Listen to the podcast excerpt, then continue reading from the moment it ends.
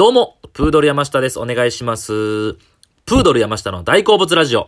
さあ、えー、今回はですね、えー、僕が、えー、今年入って見た映画の中で、えー、面白かった映画を3本、えー、紹介したいなと思います。はい。じゃあ早速行きましょう。まず1本目はですね、グリーンブックでございます。はい。えー、この映画、2019年アカデミー賞作品賞を取っておりますね。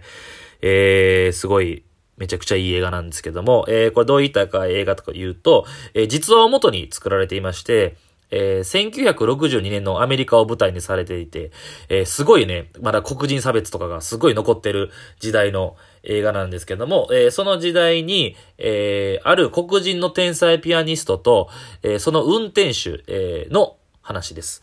でですね、え、これ、黒人の天才ピアニスト、ドンっていう人と、えー、イタリア系アメリカ人の、えー、運転手兼用心棒の、このトニーというこう二人なんですけども、えー、この二人が、え、この南部、当時アメリカの南部の差別意識の強いところを、え、ツアーで、旅して回るわけですね。演奏旅行で。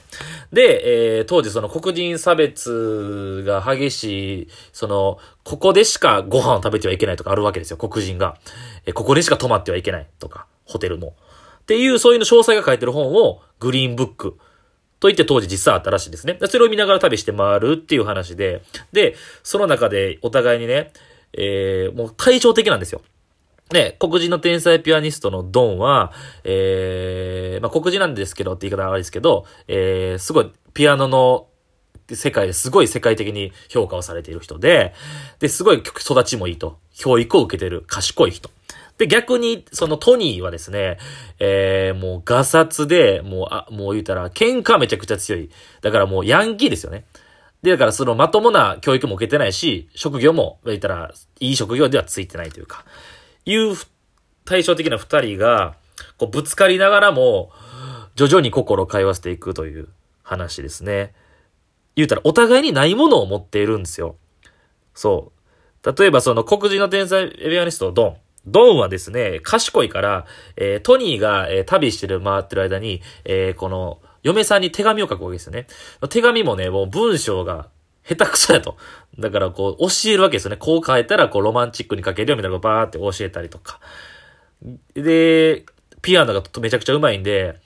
で、逆その、最初ちょっとね、反発して、なんやねん、黒人が、とかって思って、黒人を差別してるんですよね。だからイタリア系の、その、トニーもね。ただそのピアノのね、生で演奏とか見て、わ、こういったやっぱすごいんや、って思わせたりとか、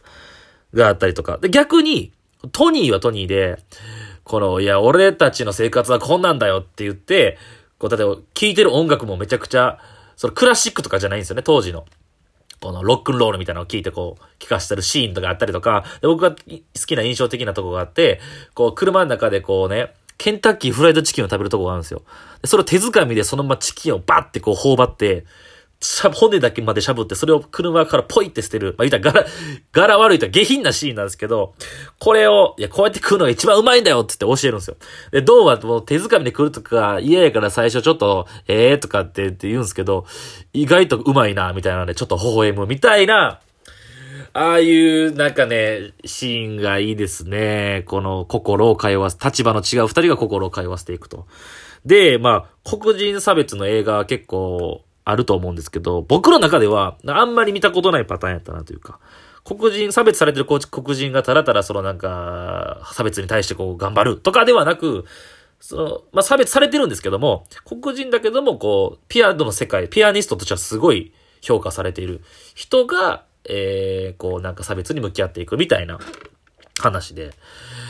すごい、いい映画でしたね、これは。はい。心温まる感じの映画でした。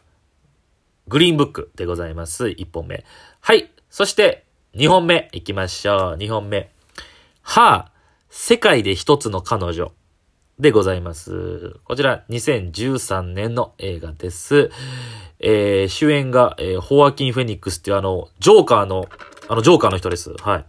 あの人が主人公なんですけど。まあ、どういう話かというと、えー、近未来を、のアメリカを舞台にした映画でして、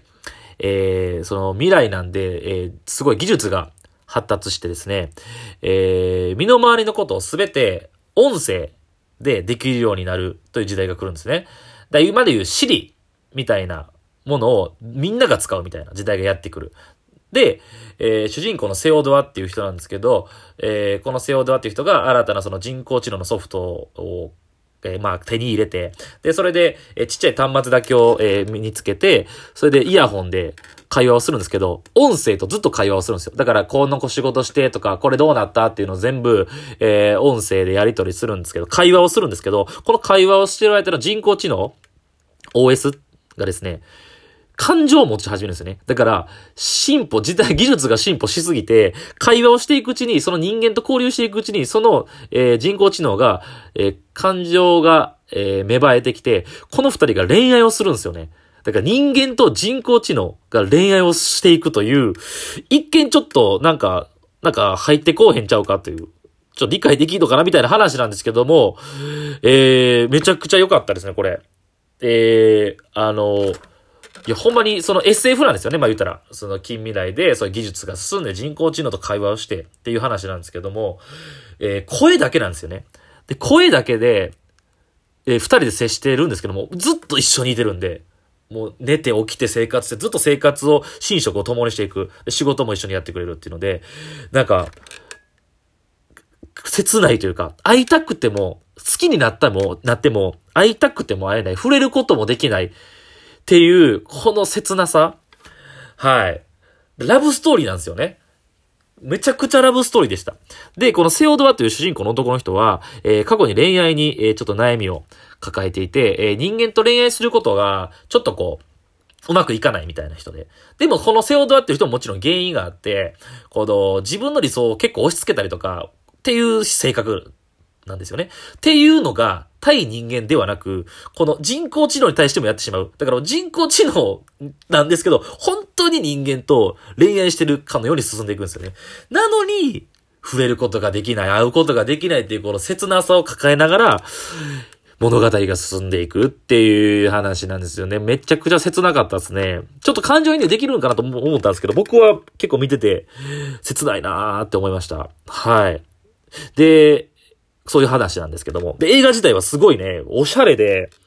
近未来なんですけども、どこかなんか、服装とかファッションとかもね、すごい、ちょっと昔の感じのファッションって、逆になんかファッション一周してそうなのかよ、みたいな思わせるような。えー、色、色彩とかもすごい色鮮やかで、おしゃれで、で、これ、ロケ地がね、中国なんですよね。今の中国のどこかはちょっと知らないんですけど、中国の実際の今のこの街並みを使ってるんですけど、だからいわ、い、かにこう中国の街並みがちょっとなんか近未来的かみたいな感じですよね。だからな 映画の最中にすごいね、あの、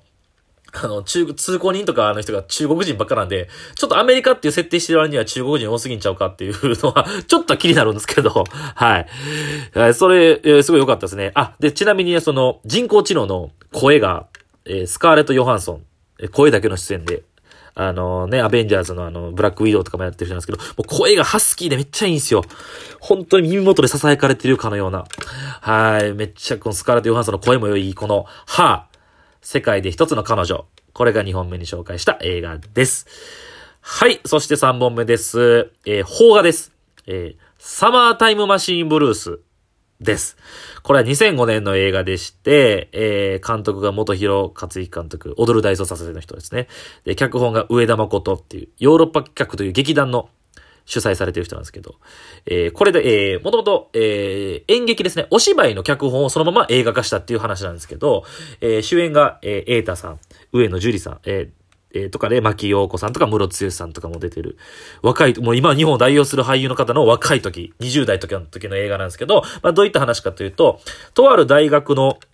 えー、SF 研究会の部室で行われていた話で、えー、真夏なんですけど、真夏の夏休みにね、こう冴えないこの若者たちが、えー、だらだらこうだべってるみたいな中で、えー、クーラーのリモコンが壊れてしまうんですよね。どうしようどうしよう暑いなとかって言ってる時に、急に、急にですね、タイムマシン、でっかいタイムマシンらしき物体が現れて、こうタイムマシンちゃうかと。これに乗って、機能に行けば壊れる前のリモコンを取ってくることができるんちゃうかという話から始まっていくんですけども、この機能と今日だけを行ったり来たりするっていうタイムトラベル、タイムトラベルを、タイムマシンをすごくバカバカしい使い方をするっていうところがすごい面白い話で、い、昨日と今日だけ行ったり来たりするんですよ。で、昨日行ったら行ったで、なんかちょっとね、出来心で、ちょっといたずらとかしちゃって、で、未来がちょっと変わるんちゃうか、みたいなとかで、で、見ていくと、すごいですよ。伏線だらけ。で昨日あったこれがこうなったから実際今日こうなってんやとかっていうのの連続で、すごいんですよね。だからあのー、ほんまになんか、お芝居なんやなっていう感じもすごいあって、本当にスピード感もあって、テンポも良くてっていう。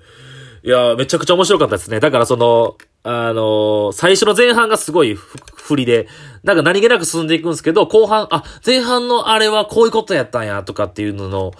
えー、連続で、あの、なんか、いし、なんかだ、何人かでこれ見ながら、ああだこうだ言いながら見るのが面白いかなと思いますね。はい。全然巻き戻してもらったりとか、見返してもらったらより面白さが倍増するんじゃないかという映画ですね。えー、ちなみに、えー、こう余談なんですけど、この、上田誠さんって脚本の方が所属してるヨーロッパ企画って劇団があるんですけど、これ京都の劇団で、あのー、その上田さんのね、実家が、あの、僕の家の近くにめちゃくちゃ近くにあって、あの、中学の通学路の途中にあったんですよ。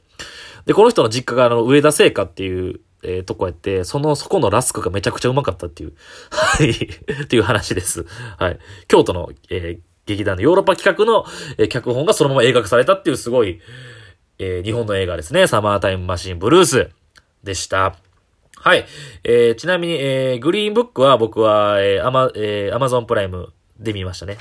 Unext でも見れるのかな？で、ハーは、えー、これ Amazon プライム、Unext、Netflix とかで見れます。サマータイムマシンブルースは、えー、Unext で見ました。というね、これで見れるという情報も一応お伝えしておきました。えー、参考にしていただければ幸いでございます。えー、今年見た、えー、面白かった映画さんも紹介しました。